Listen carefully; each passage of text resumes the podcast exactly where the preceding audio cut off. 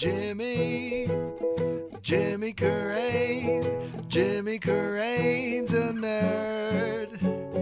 Jimmy Carrane's an improv nerd. Jimmy Carrane's a nerd. Oh. Hey everybody, this is Jimmy Carrane, and you're listening to another episode of Improv Nerd sponsored by Under the Gun Theater. Thinking about coming to Chicago to do an improv intensive this summer? Then I want you to check out Improv Boot Camps at Under the Gun Theater. Improv boot camps maximize your reps with smaller class sizes, a team of teachers, and a focus on practicing skills. They have a boot camp just for new improvisers and another for advanced players. This summer, get into the best improv shape of your life with Under the Gun. Go to undertheguntheater.com. That's undertheguntheater.com. And we're also sponsored by Westside Improv Studio. Now, if you love improv and you live in Chicago's western suburbs, then Westside Improv Studio is for you. It's a brand new improv theater in downtown Wheaton, Illinois, right off the Metro. Now, Westside Improv's goal is to provide high quality, long form improv shows and classes for people living in Chicago's western suburbs. If you're new to improv, Drop in for one of their free improv classes every Tuesday night from 6:30 to 8 where you'll learn the basic concepts of doing great improv shows all while having fun. Or if you have some improv experience and you don't have the opportunity to play very often, then join the Players Workshop program and get the opportunity to practice once a week and perform once a month on a weekend night in front of a real live audience. Improv nerds living in the western suburbs should definitely come check this out. Check out their website at westsideimprov.com. That is westsideimprov.com. Also, if you're in Chicago on April 25th, that's Saturday, April 25th, I'll be offering an Art of Slow Comedy intensive. For more information, all you have to do is go to my website, jimmycarrane.com. That's jimmycarrane.com. I, I don't disappoint, do I? I mean, I, I, I come through for you, and, and you're gonna you're, you're really gonna be you're really gonna be blown away about today's episode. Our guest today is writer, producer, creator of Transparent, none other than Golden Globe winner Jill Soloway. We talked to Jill about taking in all of this success and how she's dealing with it. Starting out at the Annoyance Theater back in the 90s, where she did shows like The Real Life Brady Bunch and the Miss Vagina Pageant. We talked to her about her creative process and how she really feels about self promotion. You are going to love this episode, especially if you aspire to be a writer, creator, and producer of television. Now, we were really lucky to get Jill as a guest. Now, I, have known her since the 90s, and she was going to come into Chicago for just a couple days, I think, to speak at Northwestern University in Evanston, which I've mentioned on the podcast before is a suburb outside of Chicago where I happen to live with my wife Lauren and our cat. So, Jill was going to come over and have lunch and meet my wife and cat and then record this interview. And I had a little anxiety about it because I have major food issues, especially when people come over. I always have to make sure, you know, it, I have a great spread and there's enough food because my biggest fear is that we're going to run out of food. So th- those plans changed, and instead, uh, I met her at her hotel. So um, we taped this interview in her hotel room on her queen size bed. And I, I just want to paint this picture for you. Uh, this is kind of radio of the mind, as we say. Um, she is sitting up towards the headboard where all the pillows are, and I am sitting towards the end of the bed, and there is a silver microphone and my Apple laptop computer in the middle of both of us. So as you can probably figure out, we there, there was there's no improv scene in this. Uh, there's plenty of improv. Jill's very very funny, uh, and it, it, I, I just wanted to let you know because I feel a little shame about it, and it's a little more it's a little more of an intimate setting than we usually do improv nerd, and. Um, you are just going to enjoy this, and, and, and you know what? It, what a better place to have a shame attack than recording the intro of an episode of Improv Nerd. I can't think of a safer place to have a shame attack than here. Here it is. You're going to love this episode. She is so good and so articulate and so honest and so candid about stuff. And uh, I, I, think actually doing it on a bed, uh, we may uh, do more interviews on a bed because I think we got some really great stuff. Here it is the Jill Soloway episode. Enjoy. Jimmy's a nerd, he's a nerd, oh yeah. Jimmy's a You wanted me to ask. Wait for this. Are you enjoying your success? Hmm. I am enjoying my success. I'm finding that it has rejiggered my whole way of being in the world. In that, before Transparent, I think everything I said and everything I did was in the hopes that I would get somebody to give me money to make the things I wanted to make, and that other people would see those things and tell me I was good. And now I have the money I need to make things I want to make, and people said it's good. So now, what am I doing day to day? What am I doing hour to hour? Now, are you somebody because the thing that I always, uh, because I've known you for a long time, you've always had this confidence. Do, but do you need people's validation? I think when I'm glad that you feel like I've always had confidence. Yeah, I mean, I think when we were doing the Miss Vagina pageant 20 Back years ago, audience, Yeah. it was all very much the same feeling as I have right now. I just saw Becky the other night. Becky Thyre. Becky Thyre. We're still, it's almost like I've come back to exactly that. So Becky and I are talking about doing a TV show about Judy Chicago, who did a whole series of plates with vagina themes.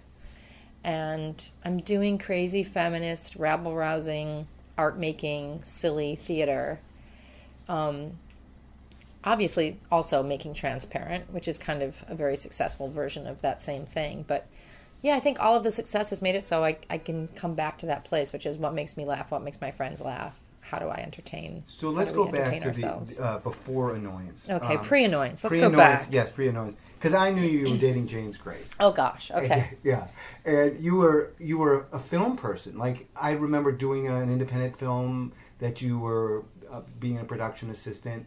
Uh, I know you had worked at Kartemquin for a while doing documentaries. Yes. you had done some of your own videos. I think I was in one of those as well. Yes. I wish Wha- I it- had those. I, it- thi- I think my mom threw them out. I think she cleaned out the basement and I think she called me at some point and said, Come get all your stuff.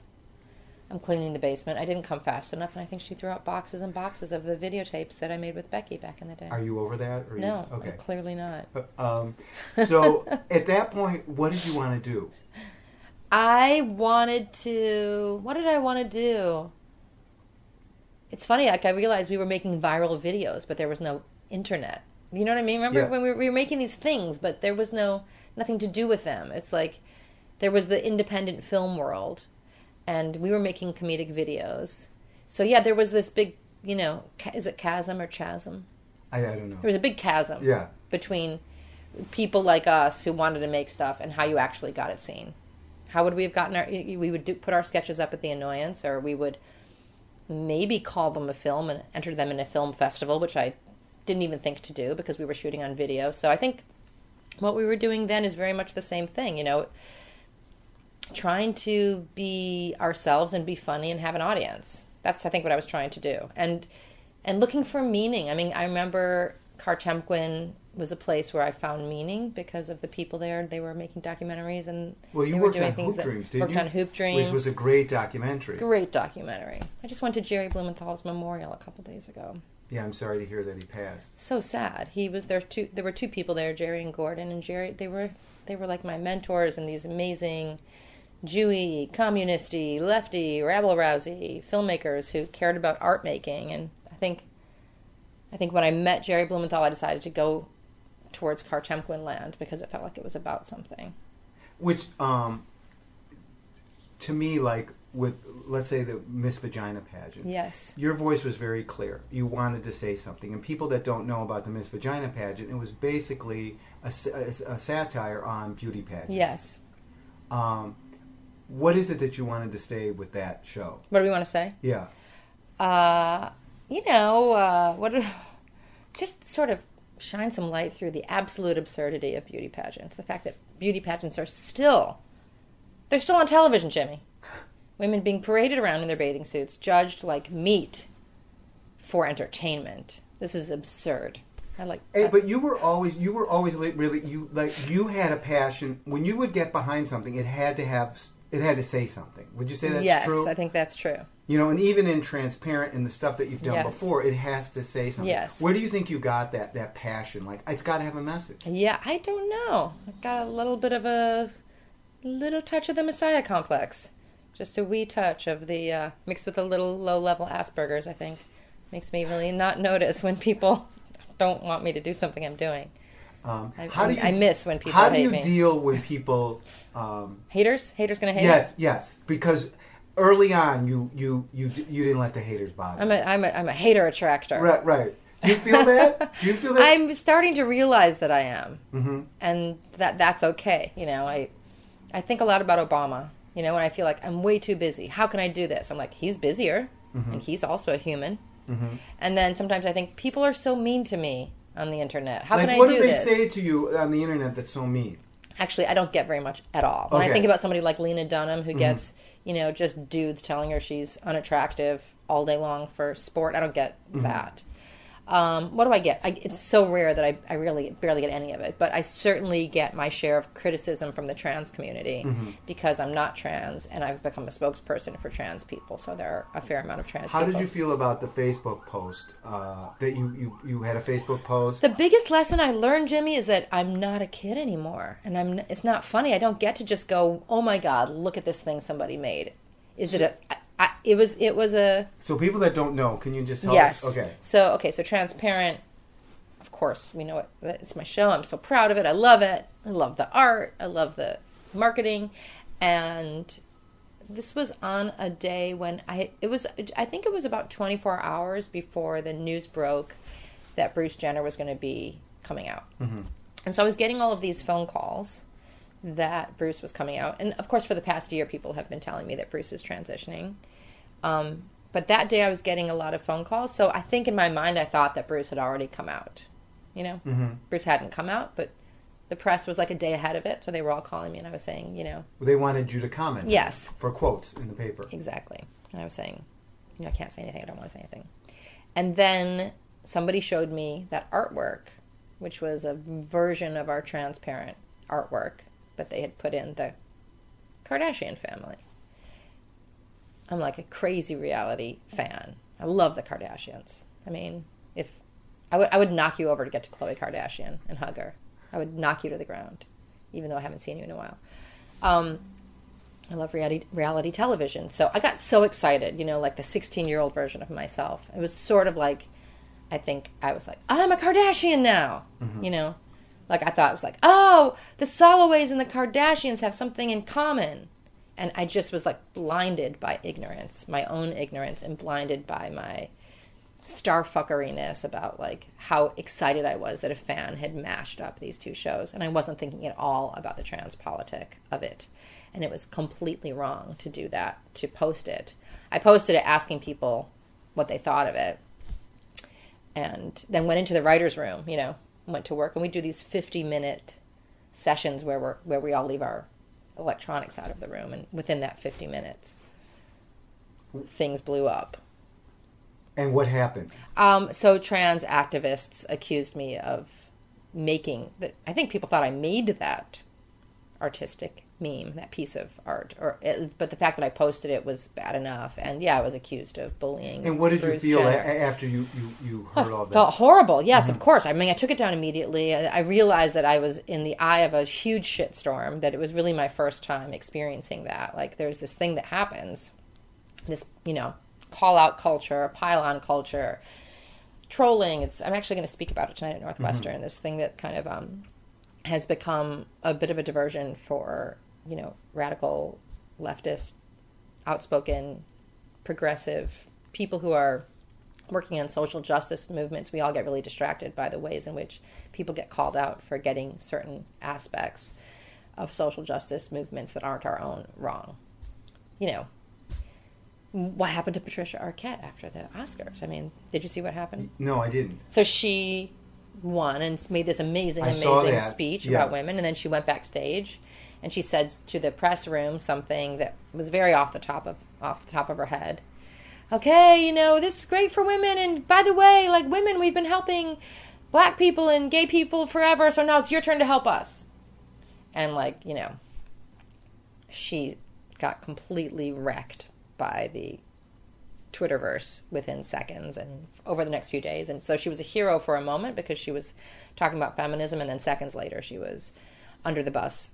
You know, she was thrown under the bus, and it happens. It's happening all the time. It happens to Lena. Dun- it happens to people all the time. Lena Dunham and anybody, I think, who has any kind of public profile. Part of I think the deal is you're going to be in the on the fast cycle and the dryer tum- on the tumbler, the tumble cycle of the dryer, where sometimes you're going to be lauded and people are going to hand you a golden globe and sometimes people are going to be like trying to get you under the bus so they can laugh at how you look with tire tracks on your face And you wrote a really nice apology on Facebook. yes And uh, and, and did the haters go away from that? It, it went away a couple days later but you know what actually if you google me it's like the fourth thing that comes up now. It's before any before anything else. It's always going to be there. How, how do you feel about that? I mean, sad. Makes yeah. me sad. But you know what? I i, don't know what to your do. yeah it's horrible. At the same time part of who i am is like a shit starter. And part of who i am is you know transparent happened because i wanted to disrupt the way tv tv Mm-hmm. works and there's so many there's so much in the sense of humor of transparent that is me going ah, i'm a kid you know? I'm so th- so i feel like i have to give up my sense of um, a sense of sort of whimsical fuck itness which is part of my voice if i want to be careful. And i think i need to be careful now. I'm, I'm an older person now. I'm a, I'm a lady. I'm not a kid anymore. Right. And so how do you like? so sad. It is sad, and it's sad um, because. but how- I, I don't if there's anybody who's listening who's part of the trans community it's not i'm not saying it's sad i don't want anybody i'm, so, No, I'm even afraid somebody's going to take that and criticize me But I think you're It's so what I'm hearing is you're be my- sad. You feel sad about what happened. I feel sad about what happened. I feel sad about anybody's ability to I can't I can't I can't use social media the way that I did a year ago where I was like I have a thought and I'm going to put it out there. So how does that affect your creativity? Well, I have to just put my creativity into the show and into my writing and not I can't be tweeting or facebooking things that are controversial. For me, that would be very sad. Yes. You know. I, I was thinking, I was asking people like, should I do Candy Crush? Like, what should I do besides Twitter and Facebook, you know, and Instagram? Because I can't, in, there, there, I can't. The enjoyable part is I say this thing, I see what happens, and I can't do that anymore. But but it's almost a byproduct of becoming more famous and more more established. yeah, and in a very political scenario, you know, I'm not, I, I'm not, you know, I'm, I'm not a singer songwriter. I'm not, you know, an actor. I'm a showrunner on a show about trans people, and that's a very touchy political world right now. And I, I'm happy to be called out as somebody who's not trans, who's become somebody who's carrying the mantle of trans people. I'm fine to be called out, but it, it's um, it's it has its effects, a Uh, chilling effect, yes, it does. if you will. um, uh, let's go back to the annoyance for just a second. Okay. The real life Brady Bunch. Okay. Because um, here was this show, huge success here in Chicago. It was for people that don't remember. It was basically you took the transcripts from the Brady Bunch and you put them up on stage. Right. And you're directing with your sister Faith, um, and you had never directed before, right? That's correct. So at this point, and this is, goes back to the confidence. How did you have the confidence to go? You know what? I'm, I'm ready to direct. I have no improv experience. I have a little film experience, but you know how the improv community is. Yeah. And you're like, you know what? I'm going to do this. It was that sisterly friendship between Faith and Becky and Melanie where Melanie Hutsell. Melanie Hutsell. Yeah, where we were just operating from a place of make make our best friends laugh. You know, Becky's cracking me up. I'm gonna I want her to be on stage so everybody can see this. And, then she was basically screwing around in your apartment doing Yes. her Marcia Brady impersonation. Yes. Yeah. Actually, it was strange. She was doing Jan Brady. She ended up Okay. playing Marcia. I don't know. Early days, Becky played Jan, and Fran Adams was Marcia. Okay, Those so- are the lost tapes. All right. So when the book is written, uh, First couple months. right. So Becky And Steve was. Carell was in. Steve wasn't Carell he? was Greg for a little while. Right. Yeah. Okay. Now he's famous. Everybody's Right. famous. And Jane Lynch was always, always she was Carol, always Carol. Brady. She's famous. yeah. Do you guys? Do you ever? Do the people who are in Chicago, Chicago ever look around and go, "Everybody got famous"? It was Uh, weird, right? We didn't know that everybody we were with was about to be famous. I always go like, "What did I do wrong?" That's Uh-huh. what well, I you do. stayed here. You can be famous if you move to LA. Yeah, but yeah, that's what, what I do. That's that's how I handle it. Yeah. But when you look back at that time, it's it's pretty amazing. Like Andy Richter, Yeah. Melanie Hutsell, uh, Beth Cahill. I mean, all of those people around Miss Vagina and Yeah. the Brady Bunch, uh, you know, went on to, to do really yeah, well. yeah. Um, so you just you, you started direct to direct that, Yes. and then it becomes this huge hit. It goes to New York. yeah, when you say I didn't direct anything, I'll have you know that when Faith and I were little, we were putting on plays in the neighborhood. okay, I did not get that in my research. Very confidently Uh-huh. putting up productions of Wizard of Oz Mhm. at maybe the ages of seven and eight Okay, with all the kids in the neighborhood for all the neighbors. what was your home life like? So Okay, I, that's, I- well, that, I did feel like I had the right somehow to produce and direct content from a oh, young age. okay, okay. I don't know why. I think I was born with that. Really? Yeah. You know what I always admire about you too is your willingness to promote yourself. Uh-huh. You know? Just say I'm a d- awful self promoter. oh, you're kidding me. You think you're an awful self promoter? Well, there are, I know there are people in my life who think I should just shut up already. Don't you think that's part of your success? Probably, but so, it was also part of Hitler's success. That doesn't mean it's good. Are you not comfortable being? Are you not comfortable being a, a good self promoter? like I had, I had a friend of mine who was like, I was talking to her about some things that were going on in my life, and she's like, "Look, you know what? Your life is turning out so well. You must be doing something right. You must be a good person. People like your stuff." And I was like, "People liked Hitler's stuff. Doesn't doesn't matter that I have a lot of fans." Do you have a hard time taking in the success? Do you honestly? Because I'm, because com- is I'm like comparing myself to Hitler. yeah, you're comparing yourself to anyone who have to- compares herself to Hitler cannot be enjoying their I have to success. check. I just have to check myself and make sure that I'm doing the right thing instead of just notice that there are fans. Okay. So maybe when you won the Golden Globe, you should have said, you know, Hitler could have won one of these. I don't, you know. If it's just about how many people think I'm right, yeah, this I could be Hitler right now. Mm-hmm. so, so the Brady Bunch leaves Chicago, goes to New York and L.A. Right? It be, It's a huge hit. What? Do you, and you're now working with people in New York. It goes from a small theater in Yeah. Chicago. You're dealing with record uh, promoters, Ron Delsener. Ron Delsener. He just called not long ago. And he wants you to put it up again. No, yeah, he's like, Oh, yeah, we should bring put the Brady Bunch back up again. How What did you that learn about show business? Because I think you you got a baptism by fire, didn't you? when we went to New York? when you went to New York, you had to leave the annoyance, which I know wasn't an easy that was it, it, hopefully somebody will make a movie of that one day. That was like what a- was hard about that? that was a, sort of like a civil war, but it was Yeah, a- I- I felt bad for the. North and the South. I felt bad for you. yeah, I got bl- I got blamed. I, t- I W- w- You got blamed for, splitting the theater. and wh- what do you today? How do you look at that?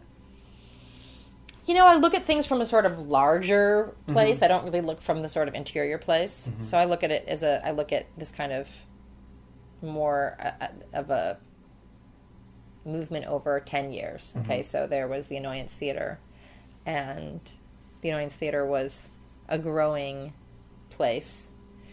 Um I heard that anytime an organization has over 100 members, it changes. Mm-hmm. So it was probably getting to a place where it had over 100 members. Enter me and Faith. Faith was part of Co-ed Prison Sluts. Right, And- and the original people that had Yes. started the theater. yeah, so it's Faith and Mick and Eric. Mm-hmm. And then so I look at I look at Faith and Mick and Eric and Howard and Joe doing their thing. And um I don't really see it as a gender thing. I think of it as a sister thing. You know, Faith's sister. She and I started creating together.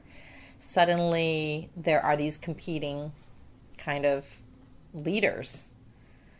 Faith was sort of a beta to Mick.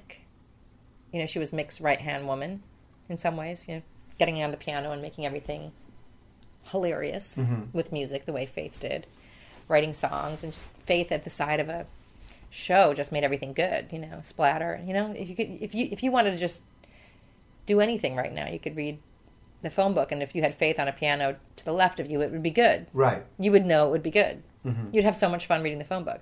So Faith is like this really powerful presence. Sometimes I think of her as just faith, like liquid faith. Mm-hmm. Like she gives, she's she has faith in you. You get up on stage and it's good. So I think Faith felt like she really enjoyed doing those things with Mick, and then she also really enjoyed doing those things with me. And the, the things with me were Vagina Pageant and Brady Bunch, and the things with Mick were Splatter and Co-ed Prison Sluts. Do you really think your audience cares about this, by the way? I, I will you find might. out. You can cut all this out. Um, and yeah, I think that Are you uncomfortable talking about? no, it? not at all. I Okay. think I think for anybody who was there, it felt like the most exciting, interesting, crazy time. But anybody who wasn't there, I wonder if this is interesting. Well, I think what's important about this is that you're you're where you're at today, and it was not an easy road. Mm-hmm. Even when you have success with the Brady Bunch, and you have to you you make a choice to go to New York and, and essentially get bigger. Mm-hmm. Th- there's some fallout. Yes. Yeah, I mean, so the Brady Bunch started to get bigger, and at some point there was a political conflict between me and Mick as to how to um, promote or brand or monetize all of this attention. And yeah, at some point I decided to kind of go my own way rather than going Mick's way. And people Was that a hard decision for you? I, I think I've got some we as I said I have I think I have this low level Asperger's where I don't really notice when people are mad at me. So I sort of blindly and guilelessly but fumble forward and then I look around and I'm like, "Oh shit. Half of the people in this theater hate me." Where did you feel hurt? Like if it was me, and I, Yeah. I believe me, I was at the annoyance. I felt hurt plenty of times. Didn't feel appreciated. That's my stuff. I'll own it. Yeah. Did you feel hurt? It's like you're taking these group of people, people that weren't ever making money at Yes. theater. Now they're making money. This could be a great thing for the theater. Yes, and I got I got Yeah, you got uh, like taken down. Yeah. Did you feel hurt at all? No, I think I ident- I li- probably a little bit, but I think I identify somehow with being the person who's willing to like walk out into the traffic in some sort of you know way to protect people who need protection. I think I've got. Some, And where does that come from? Because you're very you're a leader, number one. I, Mm-hmm. I really believe, and but you're always looking. You you know, be it feminism, being Yes. transgender, being sexuality. Yeah. You're always there to protect people. yeah, I don't know. I, I think I was born that way. I mean, my mom raised me in faith to really believe that the um, civil rights movement was going to cause a revolution that was going to happen. So we were little kids, you know, licking envelopes and filling, you know, and putting stamps on things with little sponges and, and helping you know, my mom's civil rights activism animated the whole house. And I think we really believed that there was going to be a revolution and that there was going to be integration and that, you know, we lived in a mostly black neighborhood. The Black Panthers were heroes. I mean, I grew up as part of a sort of revolutionary mindset, so maybe that was part of what um what I believed about, you know, what it was important to do in life. Does that work in Hollywood? It did. It does now. It didn't for a while. I, I look back now and I remember having gone on meetings and saying to people at Fox, "I want to do something nobody's ever done before, and I want to change the world," and them going like, "Great. Um, is, can we get the script by next Friday?" And you know, having a friend say, "Don't say that on meetings anymore. Just you have to say things that are going to make them think they're going to make money. You know, if you if you want to change the world, if you want to do things nobody's done before." just keep that to yourself, you know? Like, um, the point of a meeting is to help the people who are meeting with you understand where the financial upside is. It's a business.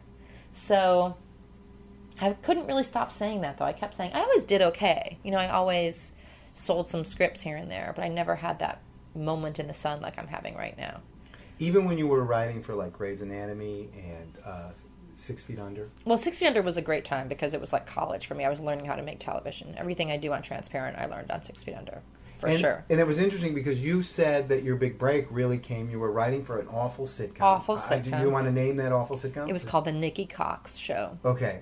It was And called Nikki. It was starring Nikki I don't even Cox. know who Nikki Cox is. Google her. Okay.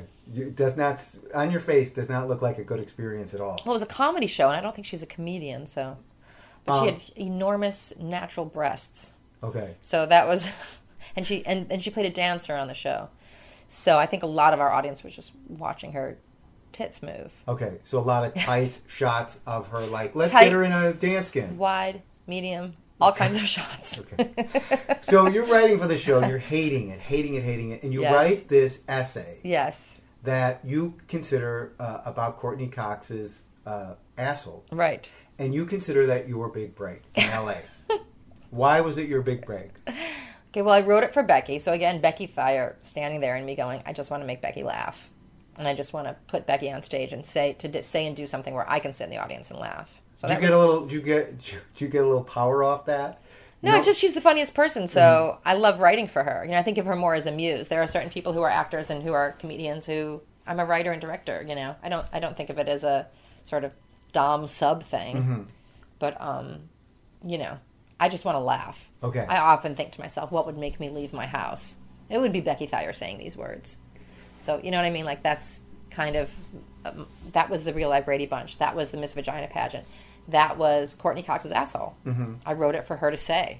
And tell us a little about for people that know know about Oh, it was it. like this monologue from a woman who was Courteney Cox's personal assistant, and she was having a really hard time with her job, and she's just kind of complaining, and and uh, her, the main structure of the story is that a rumor has broken out that Courteney Cox bleaches her asshole.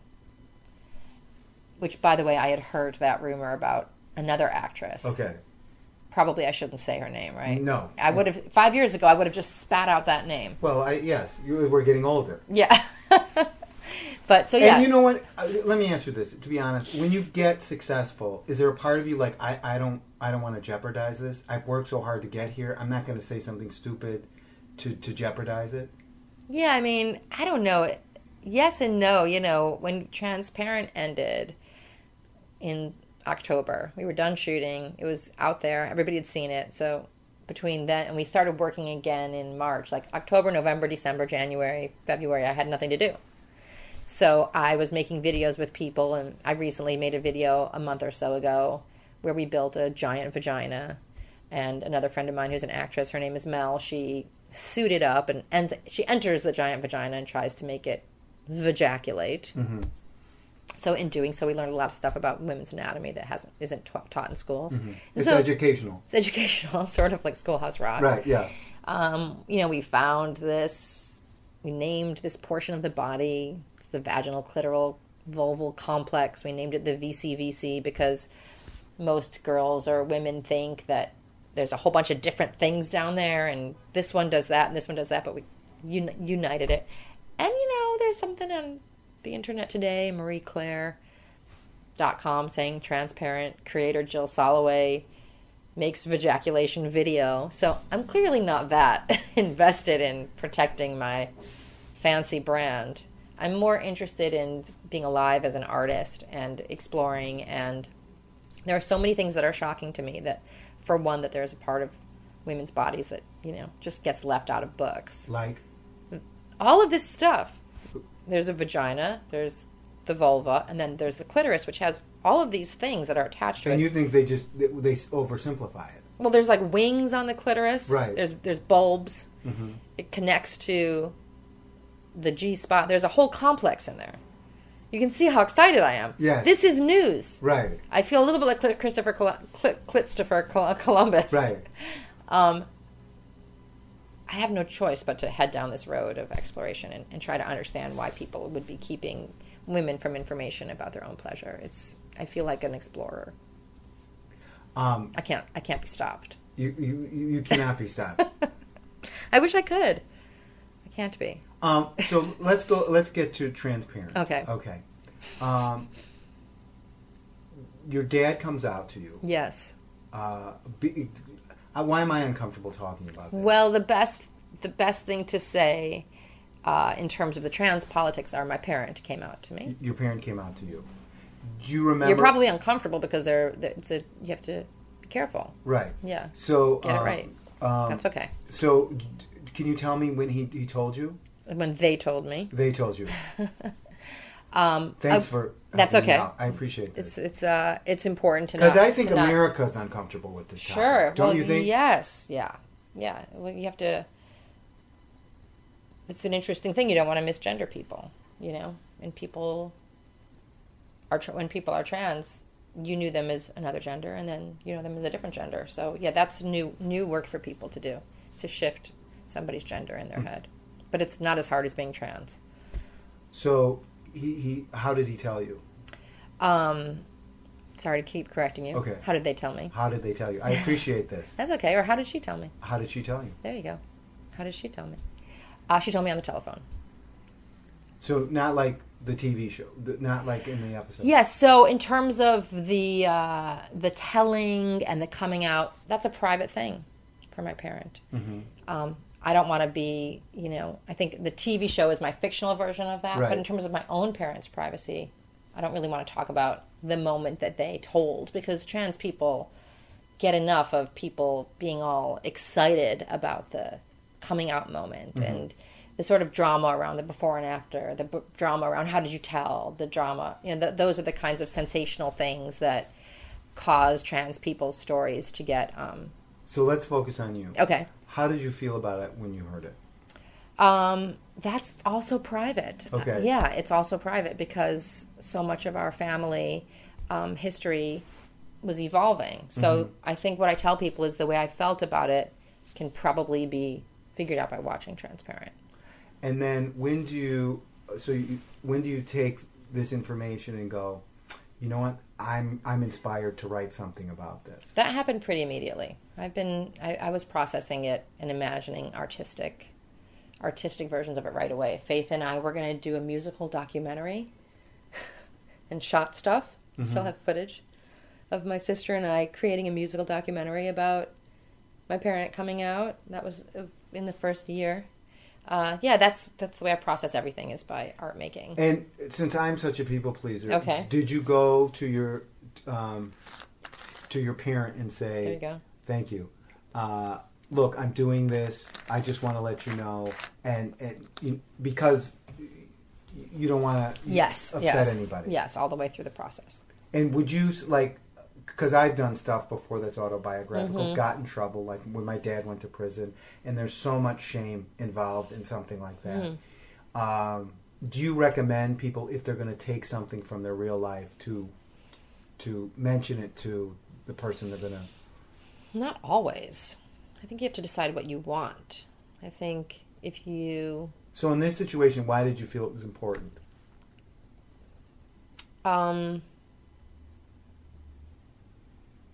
I tried to be careful and you know, there's my story and there's my parents' story. Mm-hmm. And actually this is what we're doing story about in season 2. Allie's going to be doing a documentary about Maura Mm-hmm. and trying to figure out how much she can film her mom. Um her moppa. Um so yeah, there's my story, there's my parents' story, and so I don't know. It's a good question. I mean, um, you know, I didn't, I didn't see the thing you did about your dad being in prison. Uh-huh.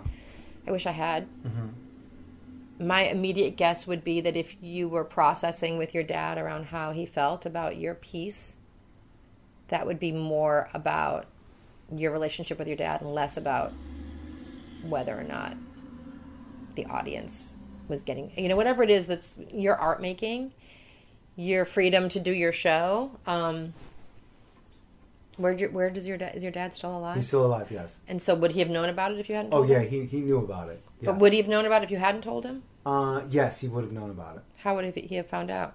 Um, in the paper, Mm-hmm. it was like in the Reader and. Stuff. And he like lives that. in Chicago. He lives in Chicago, yeah.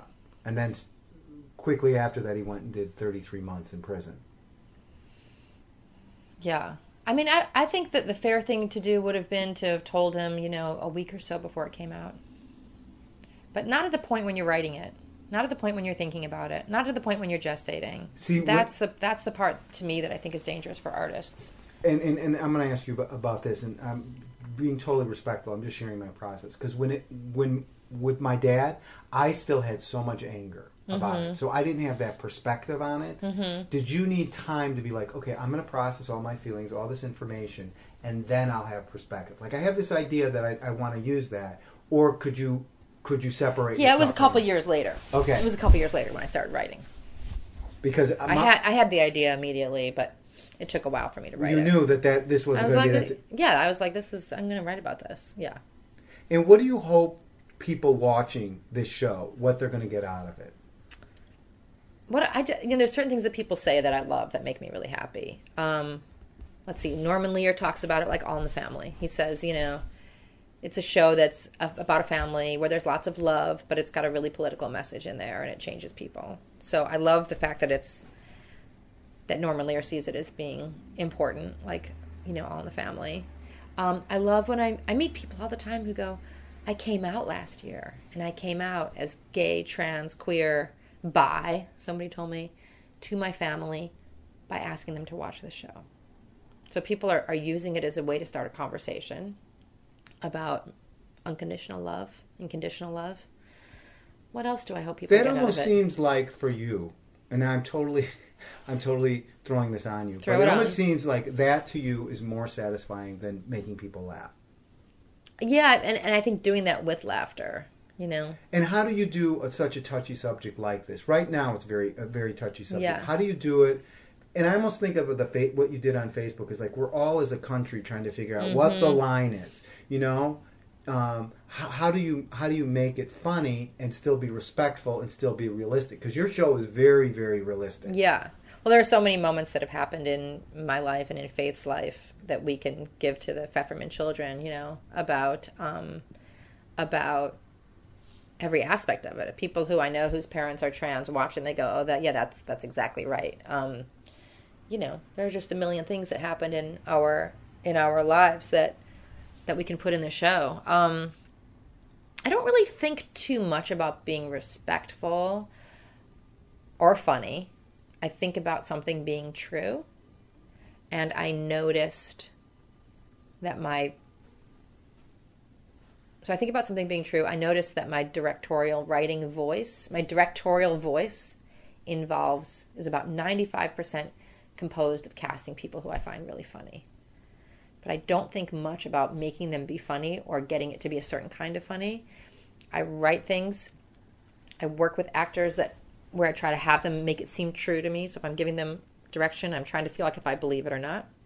And then I let the funny take care of itself because I've cast funny people. Do you let people improvise on the set? Oh yeah, all the time. We're always just trying to crack each other up. so It's like some- it's like Carol Burnett show.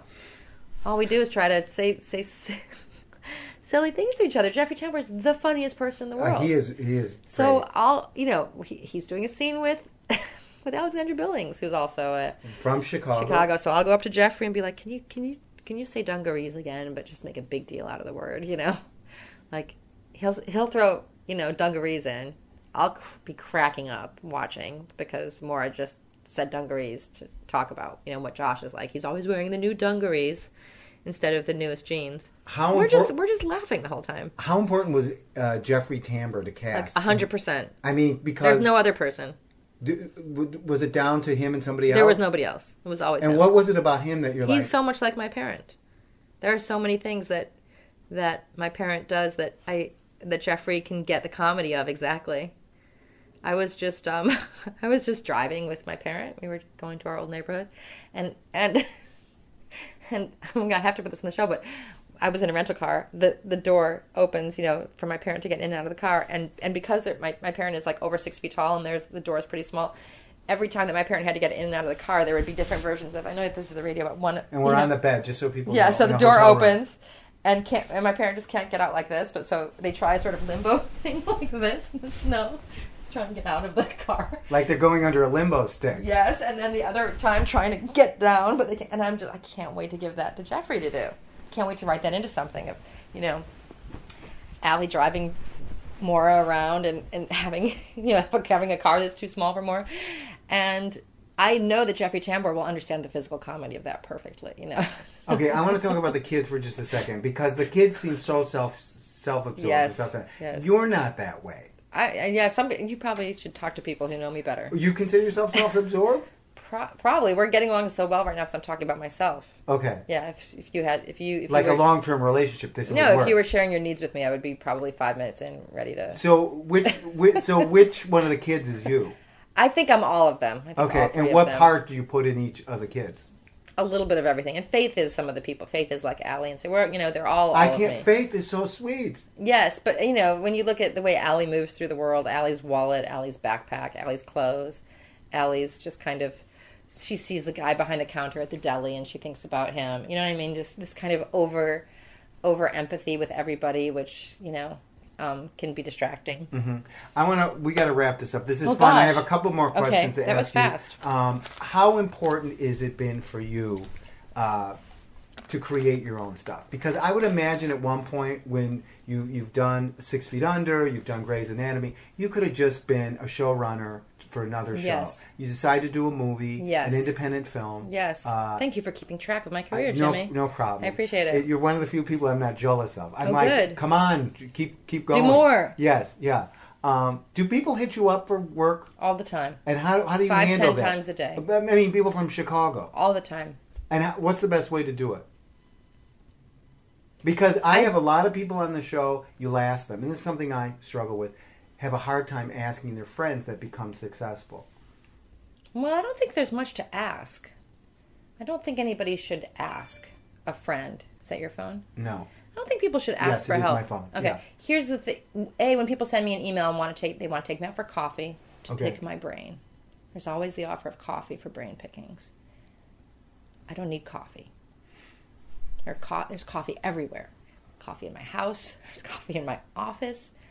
I also have the three dollars and twenty five cents if I wanted to purchase coffee. I don't need coffee. So I don't know why people offer me coffee. Okay, they think that the coffee. Oh, there's always an offer for coffee to pick my brain. I'm never going to do that with anybody. I do have an email I send people with advice about how to get started, and so that's the, what I send people. And then, um, in terms of people who like right now, I have a I have a a thing called Wifey.tv, trying to start my own network. And the peop and you know what I love what people do when they email me and they go, I have a whole series and I already it's written, it's produced, it's ready to go. Put the wifey name on it. It's all yours. Take it. That's a really good way to. But what about somebody who calls you? You worked with them from Chicago. Be- Becky Thyre calls. Becky Thyre. Hey, you're doing real well. If there's a part, I'd love to come in. And Oh yeah, audition." sure, of course I bring back in for a part. Yeah, that's Mm-hmm. cool. I, I go great, and then I, I, I will, you know, I'll, I'll ask her to keep an eye on the breakdown so that if she sees a part that she's right for, to let me know. You know, it's better. It's better for people to know what the parts are. Then she can call me and go, "Hey, I saw this thing about the, you know, school marm.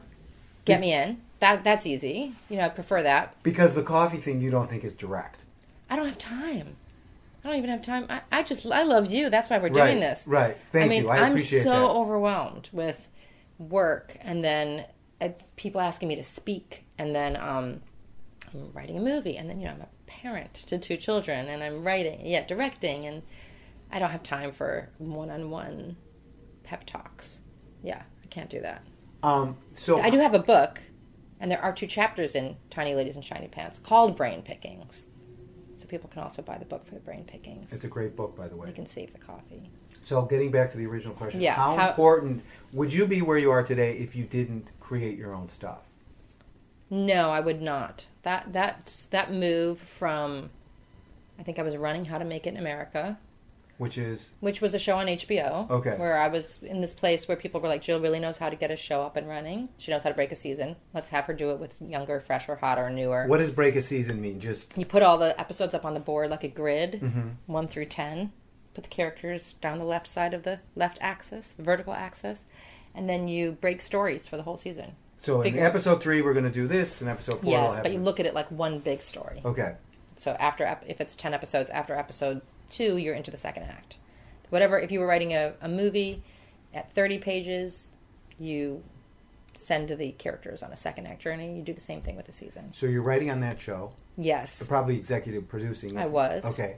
And so you and you say to yourself, I can't. st- I can't stand this anymore. I was basically in a Lena Dunham jealousy haze. you were jealous of Le- Leon Dunham. Lena Dunham. Have you? Seen, yeah, I, girls is great. it's great. You know, um, Tiny furniture girls. I wish I had made those things. is that what is that? Did her Pretty jeal- much. her jealousy? Yes. Okay, got you to say, "Oh, screw this! I'm going to make a movie myself and follow the same path she did." Yeah. Have you ever talked to her? Yes. And have you said, "Look, I was jealous of you"? I think I have. Yes, I have. told And how'd she take it? She's like, "Oh my god, you're crazy. I'm jealous of you. I love you. You're my inspiration." I'm like, "You're my inspiration." That is so interesting Yeah. about like using jealousy for a good thing. Yeah. Because I use jealousy of just like beating myself up. Yeah. Well, I was. I looked in particular at the way that she made art, and I tried to imitate it. I And what is it that you like so much about her? She's got- just so honest. She's she she. Uh, it's something I like to call shame pride. Mm-hmm. She she has a lot of shame pride, and I, I think I, I I needed some more shame pride. I, I, I have plenty of shame. I just have to trans. Yeah. I just got to get it into The shame pride. pride. The shame Yeah. pride to Yeah. just transform it into shame. Yeah. pride. Plenty of shame. Got a Yeah. farm with shame. a shame farm. yeah. So Yeah. So, yeah, all you need is the camera. It's like you just turn the camera on, and then it becomes shame pride. So creating your own stuff, then you say, "Screw it! I'm going to make this movie with Jane Lynch." Yes, I actually started making. I made a. I made a, a short before that. Okay. thing I made was a Did you short. raise money for it? No, just to make an attempt at directing and see what it would. Feel And that was like. the first time you directed. And you're like, okay, I, I got this. I know how to do this now. Okay. And then you go out and you raise money. Yes, And the movie does, critically does pretty well. pretty well. Not, not a box office span. no, How does that and set- not even a critical smash. A lot of people love it. Gary Ru- Wadorin loved it. Grady Redoran yeah. loved it. Yeah. Yeah, a lot Um, of people loved it. Some people hated it. Okay. But how does that set you up then to pitch a, a series to Then when I Amazon? went on my meetings about this pilot, people were able to look at Afternoon Delight and say, "Oh, this is the tone. This is what it's going to be like." And you know, you won a directing award at Sundance for this, so it's probably good. And then Amazon just opens the vault. Then they opened the vault. They started just taking stacks One- of cash, One episode, a lot of books. You got books and uh, uh, discounts on appliances. paper towels. Yeah. I get. They have everything basically. I just get paid in you Amazon. know, Yeah. microwave ovens. Okay. Um, and how many? You've got like a lot of microwave ovens. Yes, they? they've sent me about three thousand microwave ovens. No Uh, money. I have to resell them. Okay. So so your Amazon says we'll do one episode, right? One episode Okay. pilot. Uh, what kind of budget? I'm not supposed to say. Okay. But what would be what would your guess be Uh, I would guess uh, between fifty and a hundred thousand dollars. for the pilot? Yeah. Okay. Was that low? Yes, pretty low. Okay. Yeah. Two fifty. A little bit more. Three hundred. Keep going. A half a million? Keep going. Really? Yeah. I'm totally surprised about this. Seven fifty? Keep going. A million dollars? Higher. A million point two. Somewhere between there and two million. You're kidding me. I'm serious. Wow. Did it look that bad that I only spent No, fifty no, thousand no, dollars on no, the no, pilot? no, no. The thing is, I could have probably made it for fifty thousand actually. yeah, if you did in Chicago, uh, we could have called in some favors. Mm-hmm. Um, no, because they had other people. Remember, it wasn't just you. There was like six or eight or ten or something like that. Yes. So I would have just thought, and, and they were new in the business too. So I Yes. thought they would have just been like, okay, here's a hundred, here's a hundred, here's a hundred, here's. a Right. So they were serious. They were serious. And for me, I had spent one million dollars ish on my movie, which was two hours long. This was a half an hour and more or less double that budget. I was super excited. So it goes. It, it, it you make the pilot, I made the pilot. okay, and then then we all vote, right? Yeah, do you remember? Did you I remember it? this. Yes, I watched Did it. you watch it on your computer or on your television? I don't have a television, so Okay. I watched it on my computer, and I remember thinking that uh, you did such a great job of getting the word out, Oh, and and I'm wondering, it's a great show. Had you not, you, you know, you hate yourself for being a uh, self self promoter. But how much of that helped? Because then you got some some some press people Yeah. started to take notice. How much did that help you get that deal? That self promoting? Yes. Because it, can it, how many good shows have we seen over the years? Just they're great. Uh, Freaks and Geeks is a good example of a Mhm. show. Nobody cared. It was brilliant, and nobody cared about it. Yeah, I think that there were a lot of things. There was a confluence of a bunch of things. You and my mom believe that my and my and the Soloway family's social media pushed it over the edge. Are you? Are, are, we- are I don't think that's the case. okay? I like that you and my mom both think that Oh, my Facebook and her Facebook and Faith's Facebook pushed it over the edge. But that's not true, I don't think. I think a few things were happening. Okay. Okay, uh, one was that um, the show was about a group of people, quite a few groups of people who hadn't really had their show yet. Uh-huh. Trans people, Right. gay people, Mhm. Jewish people, Mhm. women. Mhm. And so when you say freaks and geeks, people aren't going to really rally around, oh my God, the nerds finally have their voice. Because Judd Apatow was doing th- something that was revolutionary, but it wasn't it wasn't a rallying cry for people who were, Right. you know, it was, oh, these people are cool, but the people weren't feeling the urge to rally Mhm. like queer people Mhm. are feeling right now. Mhm. Um, feminists are in a, a really rallying place where Mhm. they want to spread the word. Right. Okay, also, what happened with Freaks and Geeks? There was no internet at the time for people to be tweeting, you have to see this, you have to see this, you have to see this. So we have a, a streaming, we have the, the show playing on a streaming network, which is the internet, and we have social media, which is a way to interface with this streaming content where you can say, oh my God, you got to see this. And it happened to be a time where people were really hungry for that content. So I think a bunch of things happen in the right place. at And the right how do you find those? Because it seems like you find those things at the right time. We go back to That the- was an accident. I happened don't to, think it- I happened to be in the right place. I, I, did, I didn't cause my parent to come out. right. But what How about could I have what, let's that? go back to Brady Bunch. Right place at the right time. Right place, right time. Miss Vagina Pageant. Right place, right time. Was that the right time? I, I feel like this would be the right time for Miss Vagina Pageant. People care about feminism now. It was fun. It was fun. The show and did you, well. And you had a, and your voice was was really, really, really strong and clear. On that. Thank you. You know? Thank you. Yeah. But I don't know if that was the right place, the right time. It didn't blow up. like the Brady Bunch is blown Yeah. up, or like this is blown up. Correct. All right, we've got to wrap this up. Oh my God, Jimmy, thank you for coming. this is great. We're in the Hotel Felix, guys, in Chicago. Yeah, and I'm not going to give it. We don't need to talk about it. We don't need to talk about it. I would have thought, and I'm not going to say where you're speaking. They would have put you up in a nicer place. Yeah, well, I um, I had to I had to uh, get over a couple things. You know that there's a vending machine in the hallway. It makes crazy noises all night. Mhm.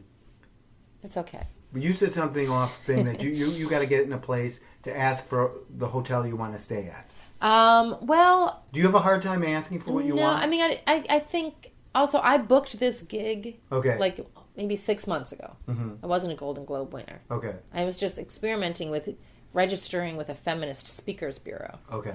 So my price has since gone up, but I didn't want to hawk these people for my new standards. How has your life changed since you won a Golden Globe?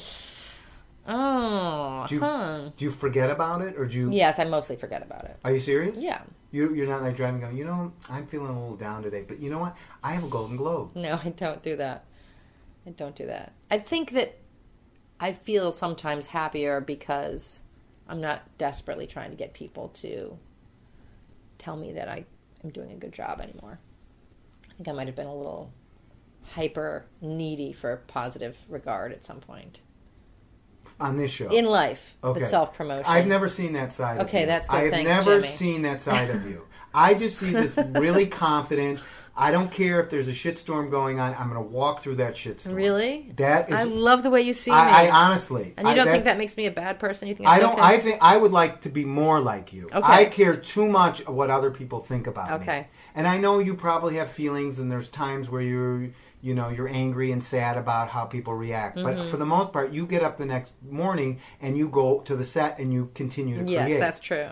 You know. Well, I think that's because I do still believe in that revolution. I do think there is a revolution, revolution afoot, Mm-hmm. feminist revolution, queer people revolution, rights for people who aren't cis white males. Do you know what the word cis means? No. Not trans. Okay. So some people will call it the straight white male. Mhm. Um, you know, it's time for other people to get a hold of the voice. Um, and so I believe that there's something much bigger going on. And then I look and go, I guess I happen to be one of the people who's supposed to be carrying this mantle. And it's kind of bigger than me, and I don't really have a lot of choice. Do you ever wake up in the middle of the night and like, I can't believe this. I am now Yes. Tran- transgender How spokesman. How did this happen to me? Yes. Feminism, I get. You know, I studied it. I, I, you know, it's something I believed in my whole life. But Well, this, they go together, actually. Okay. Yeah, there's a lot of connection between trans politics and, and feminist politics. Um, and actually, I read a book called Whipping Girl by Julia Serano, and that really woke me up to the connection between trans misogyny and, you know, women's rights. And um, they go together. That helped me to understand that it wasn't some like, oh, now both. It's like, oh yeah, these all these these combine. So you're you're comfortable with that? I guess so. You don't seem like you're. It's just like I guess so. Well, it's really it's I'm not trans, and so I I I I sort of yeah I do take some shit. I, people on Twitter will be like, "Stop speaking for us. Sit the f down, Jill Soloway." And what do you say to those people? I just block. And what does block mean? You just make it so you can't see their tweets Oh, anymore. God. I would not be on Twitter. I know. But uh, we got to end this. But Okay. it's two, two, two quick things. The more successful you get, the more not, the more praise you're going to get, and the more criticism. Yeah. Yes. Yes. And what do you what do you say to people that are afraid to get bigger because they're afraid of the criticism? Yeah, I think if you're if you feel like you're doing something important, then being afraid of the criticism, you know, that seems kind of petty. If I feel like I can make the world better for women, for queer people, for Jewish people, for people of color by talking about you know, what this thing I'm talking about tonight, this idea of intersectionality, how all these oppressed people have to connect, you know, that we all need to connect with each other instead of argue with each other. So I don't know, I'm sort of like guided by some idea that I might be helping. And to me, that seems more important than, you know, self hatred or fear. And then one last question. Yes. What would you tell somebody starting out today who wants to do what you do in comedy? Make stuff. Just make stuff. Get together with your funniest friends, the people who make you laugh, the people where you laugh so hard that you're crying, you laugh so hard that you're peeing in your pants. Gather those people together in a room, bring a camera, turn the camera on, film it, then edit it, and then show it to people. Jill Soloway, thank you so much for being our guest. and there you have it. Another episode of Improv Nerd is in the can. And I want to thank our guest, writer, creator, producer of Amazon's hit series, Transparent, Jill Soloway. And check out Transparent on Amazon Prime. Uh, I loved it when she talked about. I, I couldn't believe I was that far off on the budget on, on the pilot episode, but it was nice uh, that uh, I guessed it right. I guess. Um, I feel shame about that, that I guessed too low. Uh, anyways, uh, the shame continues here at Improv Nerd, but we're going to interrupt that for just a second and thank other people like Dan Schiffmacher. Dan, uh, our producer here in Chicago, he's the one who makes it sound so slick and so professional. You wouldn't be hearing my voice right now if it wasn't for Dan.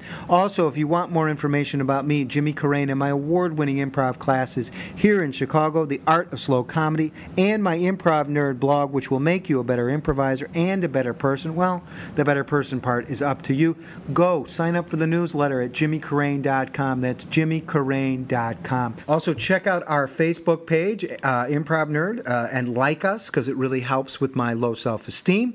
Uh, follow us on improv underscore nerd on Twitter and check out our YouTube channel. Also, we are lucky enough to be a part of a podcast collective at feralaudio.com.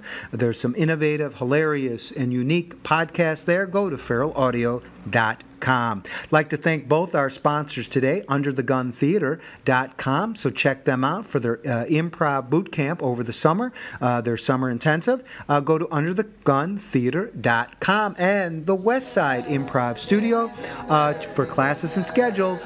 Uh, go to westsideimprov.com. And of course, I want to thank you. And until next time, remember walk, don't run. Nerd, he's a nerd.